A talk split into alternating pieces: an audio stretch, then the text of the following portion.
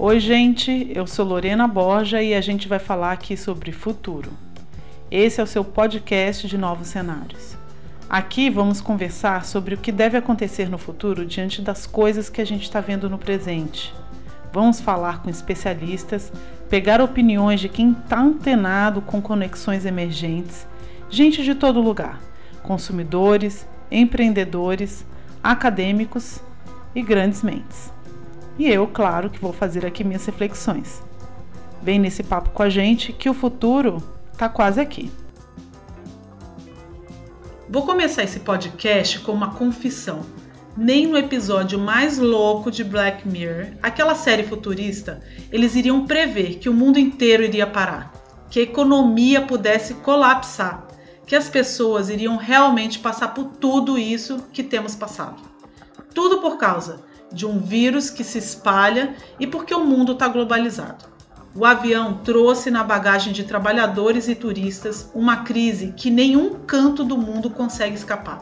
E olha que aqui no Brasil nós só temos quatro semanas de afastamento social. Então, nosso primeiro episódio da série Pandemia vai ser sobre a nossa casa, o lugar físico mais importante de nossas vidas por um tempo. Bom, eu não vou colocar as coisas em ordem de importância aqui não, mas vamos conversando e aí para colocar ideias na mesa.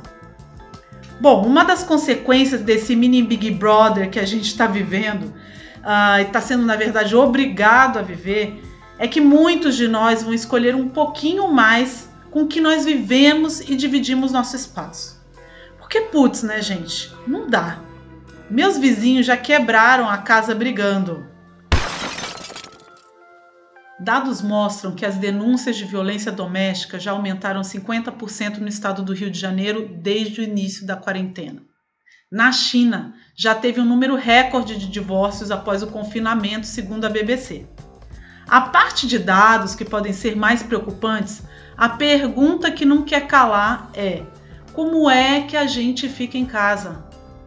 Mas não é só ficar em casa, é tentar ficar bem, com saúde, produtivo e sair dessa sã ou são e não loucões. Eu perguntei para alguns arquitetos e eu vou dividir aqui com vocês algumas ideias deles junto às minhas percepções. A Cate Poli é paisagista e fala aqui com a gente. Acredito que as aberturas, janelas, portas serão mais amplas vai ter uma preocupação maior com ventilação, insolação, ambientes claros e mais conectados com o exterior, com mais plantas, mais natureza. Plantas e lugares arejados. Meu, olho pela janela e eu morro de inveja dos vizinhos aqui na casa da frente, tomando um solzinho na laje. Sol na laje pode? Pode. Deve. Será que não vai aumentar a busca por casas para alugar e comprar? A casa da gente vai continuar sendo um super protagonista em meio a essa loucura que a gente está vivendo. E vai ser o lugar mais seguro para a maioria da população por um bom tempo. Hoje, quando saio na rua só para ir para o supermercado, eu já me sinto super insegura. É tanta função para sair e chegar. Tira sapato, põe sapato, é, higieniza a mão, passa álcool em gel, é, passa lisoforme lá no, na sola, no solado do sapato. Nossa, é tanta coisa que a gente já desanima só de pensar no assunto. E agora esse negócio de deixar o sapato, deixar a chave, ter uma, um armarinho, alguma coisa, essas chapeleiras antigas, eu acho que tem que ter um espaço maior, sim, no hall. A arquiteta Carola Prada já coloca aí algumas demandas novas que estão surgindo. Deixar a sujeira do sapato para fora de casa vai ser o novo comum. E quem não cozinhava em casa, agora com mais tempo livre, está se aventurando em aprender umas novas receitas, melhorar a alimentação ou até nas pequenas indulgências, tipo fazer um doce diferente. Alguma coisa para ter mais prazer nas refeições. O slow food é um movimento que foi bem acelerado com a quarentena. Comer devagar, preparar sua própria refeição, saber o que você está comendo, mastigar. Depois, infelizmente, vem a parte de lavar louça.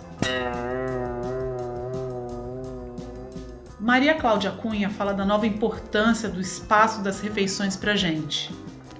Eu penso nas, é, nas cozinhas e nas utilidades domésticas, os eletrodomésticos, que eu acho que agora é, as pessoas foram, vão, estão indo muito mais para a cozinha, inclusive eu é, descobrir receitas, descobrir usos de, de eletrodomésticos e acho que o que vinha numa corrente de não ter mais cozinha, acho que é, mais do que nunca as cozinhas vão ser muito necessárias.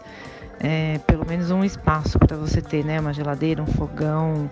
É, muita parte desse tempo a gente tem passado na cozinha, até virou um lugar é, de volta à família, de cozinhar, de sentar, de conversar. É, eu estou apostando nisso.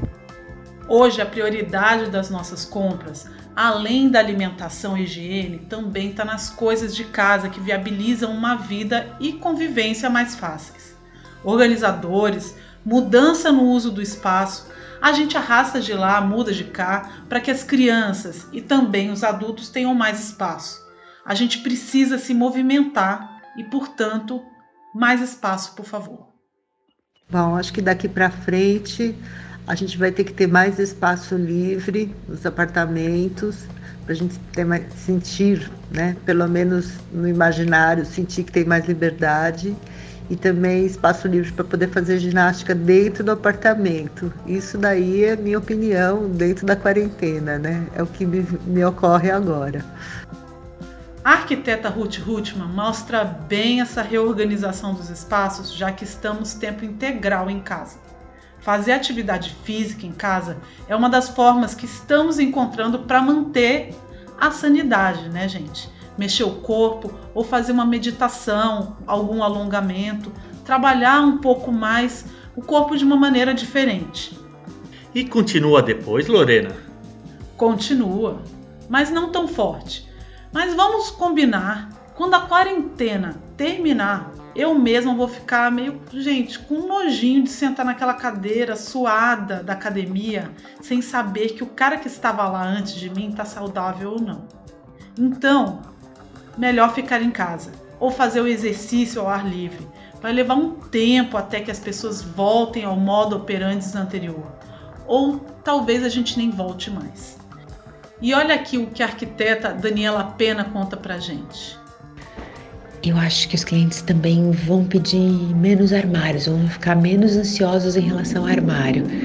Eles estão percebendo que vale mais a pena ter menos coisa guardada, mas acho que esse movimento demora um pouquinho. E outra coisa que eu acho que vai ter um boom é de cursos online ou não de para pequenos afazeres domésticos, consertar tomada, trocar lâmpada, trocar chuveiro, coisas pequenas que a gente não sabe fazer, que a gente sempre conta com alguém e a gente sentiu falta agora.